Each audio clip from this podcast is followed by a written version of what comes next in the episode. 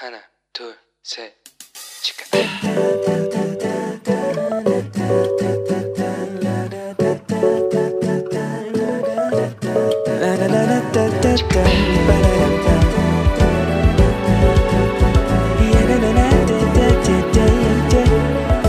Here we go. Hello，你这个星期过得好吗？ 我是你人生梦想应援团的头号粉丝 Annie。有两位宣教士啊，他们正在受训，一位准备要派遣到印度，另外一位呢，则是要被派遣到中国。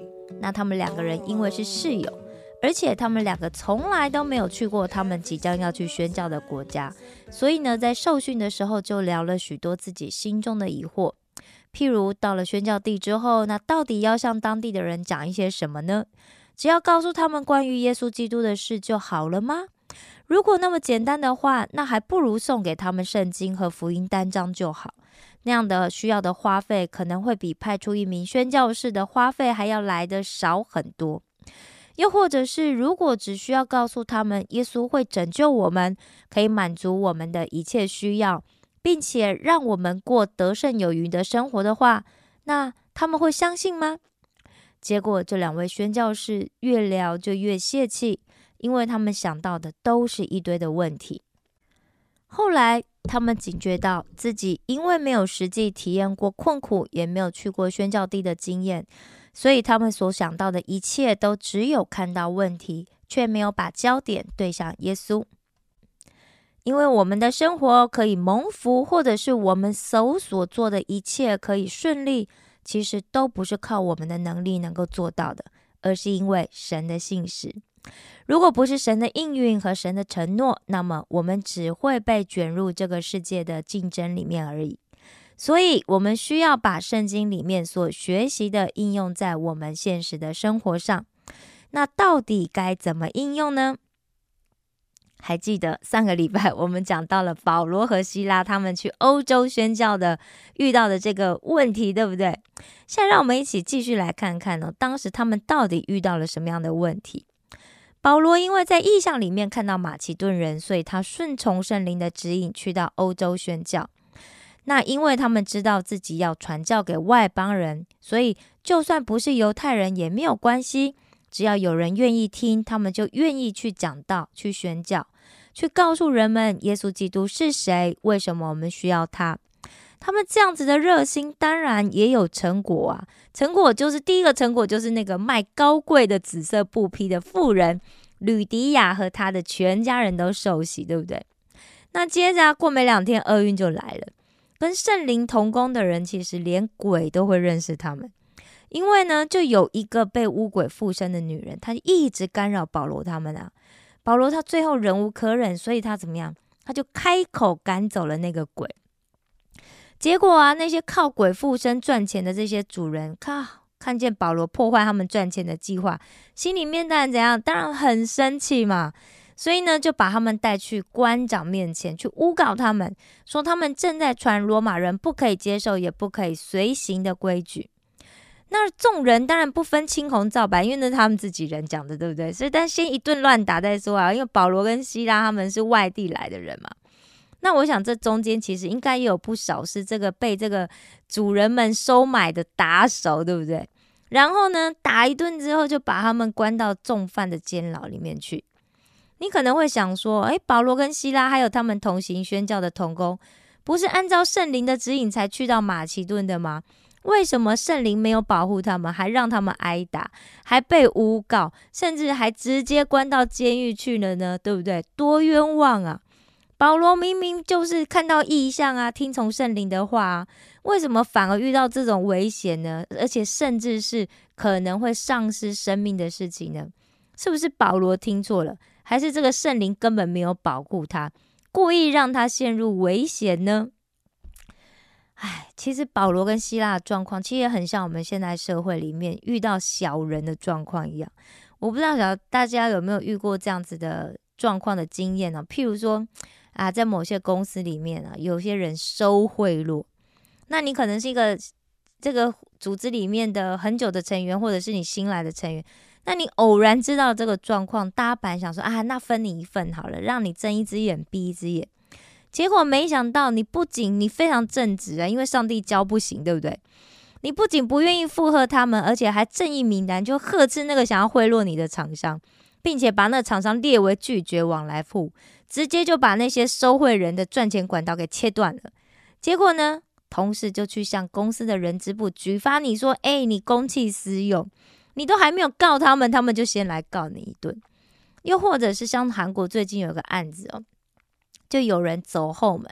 像首尔市内一所知名的音乐大学学钢呃大学教授学钢琴，结果呢，这个教授其实是大学这个大学的入室的应试委员。那当然他会告诉怎么告诉他的学生，就跟他的学生说你应该练什么曲子啊，这曲子在这边你应该怎么弹啊，对不对？然后因为到时候就是这样子考嘛。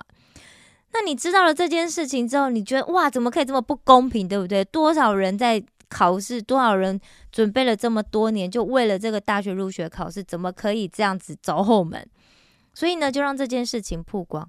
结果没想到，这位教授反而二人先告状，跟学校举报说：“哎，你违反学校风气。”又或者，你知道，朋友里面有人特别相信某一个人，因为那个人很会说话，很会说好听的话。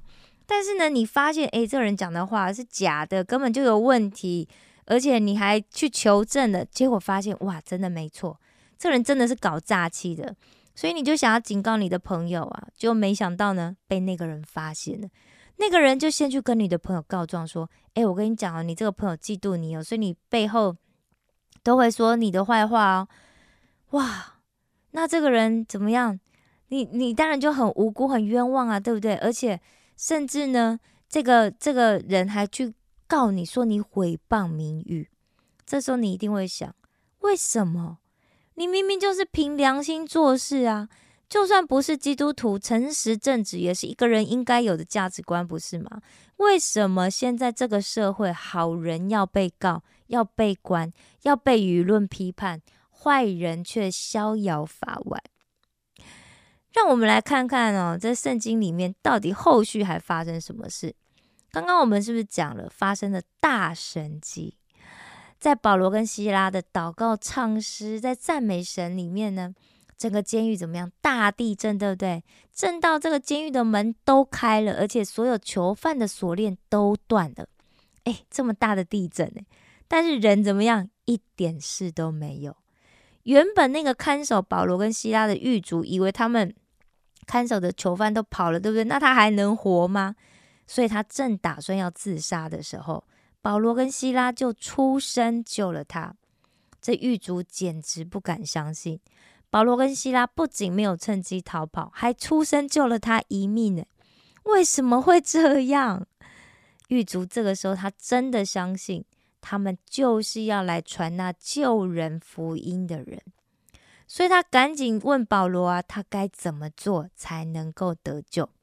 于是他不仅是自己受洗哦，他还带他的全家人都受洗。再加上后来那个腓利比的官员，因为知道保罗他们是罗马人，就怕他们把这个被误打的事情上告凯撒，所以呢，就以后就不太敢再禁止基督徒在腓腓利比传教。那保罗跟希拉的受苦，救了那个狱卒一家人，另外也打开了腓利比宣教的路。让基督教可以借由马其顿传播到欧洲。为什么这么说呢？我们再来说明一下马其顿的地理位置哦。马其顿呢是位在巴尔干半岛北方的罗马省份哦。它跟亚细亚省之间其实是隔着爱琴海。那东边接连的呢是色雷斯省，西边接着的呢是以利里古以利里古省，南边紧邻的就是亚该亚省哦。那历史上最有名的一个马其顿人是谁呢？我相信大家一定都听过，他就是出生在公元前三百五十六年的亚历山大大帝。那亚历山大大帝呢，就是古罗马呃古希腊 古希腊的马其顿王国的国王，也是古希腊王室阿吉德王朝的成员之一哦。那亚历山大在二十岁的时候，从他爸爸，就是从他的父王腓力二世的手上继承了马其顿的王位。那他在统治期间几乎都在进行大型的军事征服活动。三十岁的时候，已经建立了当时欧洲疆域最大的帝国之一，范围就从希腊、小亚细亚、埃及、波斯两河流域、阿富汗，甚至到达印度的西北部。据说亚历山大大帝在战场上从来没有吃过败仗，因此呢，他也被认为是历史上最伟大的将军之一。那马其顿后来说了，嗯。刚讲了对不对？希腊后来被罗马给统治了嘛，所以马其顿呢，从主前一百四十六年开始就成为了罗马的一个行省。那东西横穿这个巴尔干半岛的这个伊格纳提亚大道，就衔接了罗马跟这个罗马帝国的东部，所以它在战略上的重要位置呢，就相当于就比这个呃。希腊南方的这个雅盖亚省哦，更大于这个雅盖亚省了。所以腓利比的这个名字呢，其实是为了纪念亚历山大的父亲呢，因为他爸爸是腓力王嘛，对不对？那铁萨罗尼加这个名字呢，其实就是纪纪念亚历山大的妹妹。那在腓利比这个地方的考古里面发现什么东西呢？除了包括一个大型而且保存完好的广场，还有一个长方形的市集。另外还有一座露天的剧场，还有一个号称据称 是囚禁过保罗的监狱，那当然就是那个监狱，对不对？另外还有好几座拜占庭时期的教堂，其中还包括一间希腊地区最早之一的教堂。那这边所发现的拜占庭时期的教堂，其实数量非常的多。还记得我们在一开始说过。腓利比原本是一个连犹太人的会堂都没有的地方嘛，所以我们可以这样推测：腓利比在保罗到访之后，福音是不是就借着吕迪亚跟那个狱卒开始传播？所以因此开始有了许多的教堂。因此，腓利比对于欧洲的基督徒来说是具有相当的重要性的。但是呢，因为那个地方有很多的地震嘛，所以接二连三的地震当然就震毁了很多的建筑物。当然，这有可能就是导致菲律宾衰落的主要原因。那让我们在这里先听一首诗歌，待会再继续回来。这首诗歌是由赞美之泉所演唱的《有一位神》。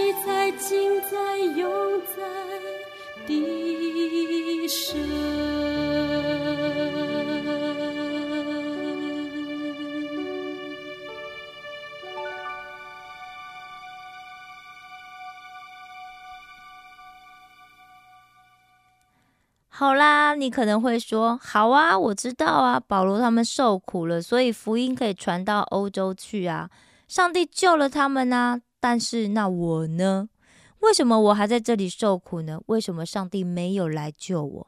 为什么那些诬告我的人讲的话，别人都相信，但是我讲的话就没有人要相信呢？为什么坏人没有得到惩罚？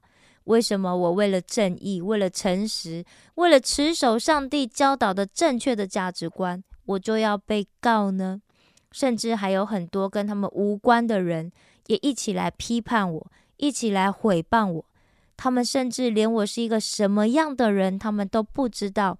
他们就只是听信了别人的话，听信了一些人的片面之词，或者是媒体乱讲了一些什么，就一面倒的论断我。上帝呀！你到底在哪里？如果是我们的话，我们肯定会这样子问，对不对？上帝，为什么？为什么？为什么？我想哦，这就是我们跟保罗、希拉不一样的地方。大家想一下，保罗、希拉他们不仅被诬陷，对不对？还被打得很惨哦，皮绽肉开，在那个半死不活的状态之下，他你觉得他们心里不痛苦吗？他们难道没有怀疑过上帝吗？他们难道没有怀疑过耶稣吗？他们怎么会没有想要放弃信仰就算了呢？到底是什么信念在支撑着他们，让他们一有这个念头，他马上就打消；一有这个念头，他们就打消。我相信他们是人，他们心里面也许想过，但是他想完这个之后，他马上就会有另外一个声音来转念。我想有几种可能哦，第一。保罗他自己是一个从逼迫基督徒的人变成基督徒的人，对不对？那他对从小就学习熟悉的这个旧约里面所讲的耶和华神啊，跟弥赛亚这些，其实他都不陌生。最主要的是他自己亲身经历过耶稣，所以我们经常在讲基督徒最重要的一个经历是什么？不是你读经或者是哦你祷告多久，而是你有没有经历过耶稣。所以呢，因为保罗经历过耶稣，所以他当然非常相信啊，对不对？深信不疑。在那种状况之下，他不仅知道他自己做的是对的事情，而且更是神喜悦的事情，所以他自然对神是信心满满啊。就算遇到那种危险至极的状况，他也不担心。所以你说他会不会有那些想法？搞不好他一点都没有，对不对？因为，但是我觉得就是说。人是这样嘛，就是说，你这酒里嘴里就算说不担心，你心里也想说你不不需要担心神会救，但是我们一定会想说，那我要不要做一点什么？我是不是应该做一点什么？一般人呢，遇到一些自己无法掌控又极其危险的状况，可能就是会一直担心啊，然后就一直想说，哇，最坏我可能会怎么样？我自己没有办法去解决眼前的困境啊。那这些事情都大到我没有办法承担啊，然后最后可能就选择走上了绝路。但是保罗跟希拉他们怎么做呢？基督徒在心里面没有平安的时候，你可能会想说啊，我要读圣经。但那时候你可能手边没有圣经，或者是你可能也没有心思，你读不下圣经。那我们还可以做什么？我们可以唱诗歌。如果你说，哎艾尼我真的连唱诗歌的力气都没有，那没有关系，你还可以做什么？你可以听诗歌，因为没有人可以禁止从你的嘴里来赞美上帝，也没有人可以禁止有声音来赞美上帝。在魔鬼做工想要击溃我们的时候，我们唯一可以打赢他的武器就是祷告跟赞美。诗篇十六篇的第一节说：“上帝呀，求你保佑我，因为我投靠你。”当我们陷在泥里动弹不得的时候，我们只能记得像诗人一样，发出一个最简单的祷告：“上帝啊，求你保佑我，求你保佑我，因为我投靠你，因为我投靠你，所以求你保佑我，你一定要保佑我。”上帝垂听我们的每一个祷告，你只要向上帝出声，上帝就会知道我们非常非常的需要他，那他就会保护我们。帮助我们。你可能说，但我不是基督徒啊，我平常也没有跟上帝祷告啊，我也没有读过圣经啊。那我的求救讯号，上帝会理我吗？上帝可能不会理我，上帝可能会去照顾那些读经很多的人、祷告很多的人，但上帝可能不会理我。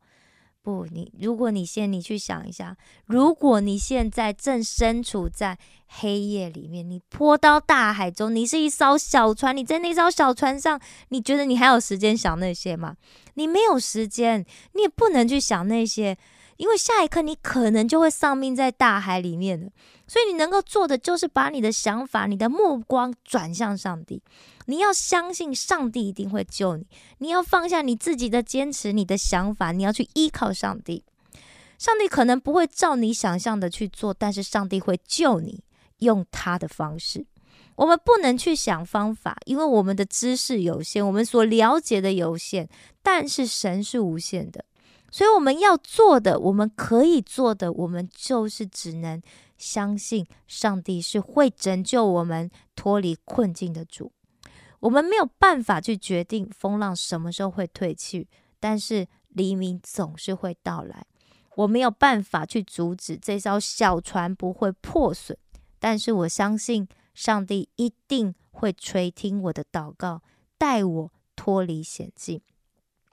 保罗跟希拉，他们不只是向上帝发出求救的信息，我相信在唱诗歌、在祷告的时候，他们的信心也一定逐渐在加强。如果他们原本就信心一百，我相信那时候搞不好已经到一百五、一百八、两百、两百五、三百，对不对？当我们的肉体疲倦的时候，我们心灵的力量可能会跟着软弱。所以，最好的充电方式是什么？就是唱歌赞美神，你去赞美神，去思想神的作为，去思想神的大能，去思想神的信实，他的公义，他的怜悯。人可能会背叛人，但是神绝对不会抛弃他拣选的百姓。还记得那个死里逃生的狱卒吗？其实他才是我们真正的主人公。前面也讲过了，当时的罗马政府有一些习惯，就派那些身经百战，然后获得罗马攻击的这些老练的军人，驻防在这一些军事险要的这些据点嘛。那通常呢，这个殖民队里面呢，通常会有三百个这样的军人，他们惜家带眷啊，然后就迁徙到这些边远的边防地带去做殖民地。所以呢，这些殖民地呢，通常就是会是，呃，一定是这个罗马帝国这个道路的系统的一个中心的焦点，所以才需要在那边设殖民地跟这个军事要塞嘛，对不对？那在军事上来讲，这些殖民地也是可以互相迅速的补给哦，然后借由这样子来加强军事防卫的力量。那设地殖民地，它最主要的目的就是什么？要维持和平，因为罗马帝国那个时候非常的。疆土很大，对不对？所以他们这些战略要点非常重要啊。那因为这些殖民地原本是只设在意大利嘛，后来随着罗马帝国国土不断的延伸，就陆续散布到这个各，就是罗马帝国一直国土增加的人，他就一直增加、增加、增加。所以呢，罗马政府就对这些这个结呃结成尽忠，对罗马帝国这些城市，通通都给他们殖民地的荣誉。所以呢，罗马呃有殖民地的地方就有罗马的影子。那最大的特色就是当地的人都会以得着罗马公民的资格，哇，觉得很骄傲。所以他们说罗马人的话，他们穿罗马人的衣服，他们也跟罗马人一样守同样的习俗，他们的地方官员用的头衔都跟罗马一样，他们日常里面的这些呃礼仪的庆典啊，也是很像在罗马举行的一样。他们坚持自己是罗马人，而且抱定了他们，我就是罗马人，我就不要被这其他的生我。要坚持我是高贵的罗马人，我不可以被其他的生活习惯所污染了。所以我们在二十到二十一节，我们看到那些指控保罗跟希拉的人说什么？他们用那个罗马人的骄傲态度讲：“你看看这些人，原本就是他们虽然没有讲下等，对不对？但他心里可能这样想：下等的犹太人竟然敢进来敢骚扰我们的城，对不对？而且他们在传我们罗马人不可以受、不可以行的规矩。”其实他们是罗马人吗？他不是，他们是希腊人。但是因为他们被授予罗马公民的资格，所以他就说：“你看，他们我们是罗马人。”大家想一下，这样子一个自视甚高的军人出身的狱卒，他在大难不死之后，他做的第一个行动是什么？战战兢兢的俯伏在保罗跟希拉面前。一个军人的身经百战的军人，他竟然非常害怕的。趴在保罗跟希拉面前，然后他讲的第一句话是什么？二位先生，我该怎么做才可以得救？说不定他声音还发出颤抖。保罗跟希拉他们也没有跟他就说啊，起初神创造天界，没有从那里开始讲啊，也没有说当时犹太人这些繁琐的这些律法规矩哦，他们只是异口同声的跟他讲说，当信主耶稣，你和你一家。都必得救。当信主耶稣，你和你一家都必得救，就是这么简单。相信耶稣是基督，相信耶稣是弥赛亚，相信耶稣是你人生的救主，然后你就可以得救。而且不止你得救，连你的一家都必得救。必哦，不是会得救而有，是必得救。只要你愿意打开信，相信耶稣，就是这么简单。当信主耶稣，你和你一家都必得救。祝福你。最后分享一首诗歌，歌名是《我仍相信你》。我爱你们，为你们感到骄傲。石头们的青春日记，我们下次见哦。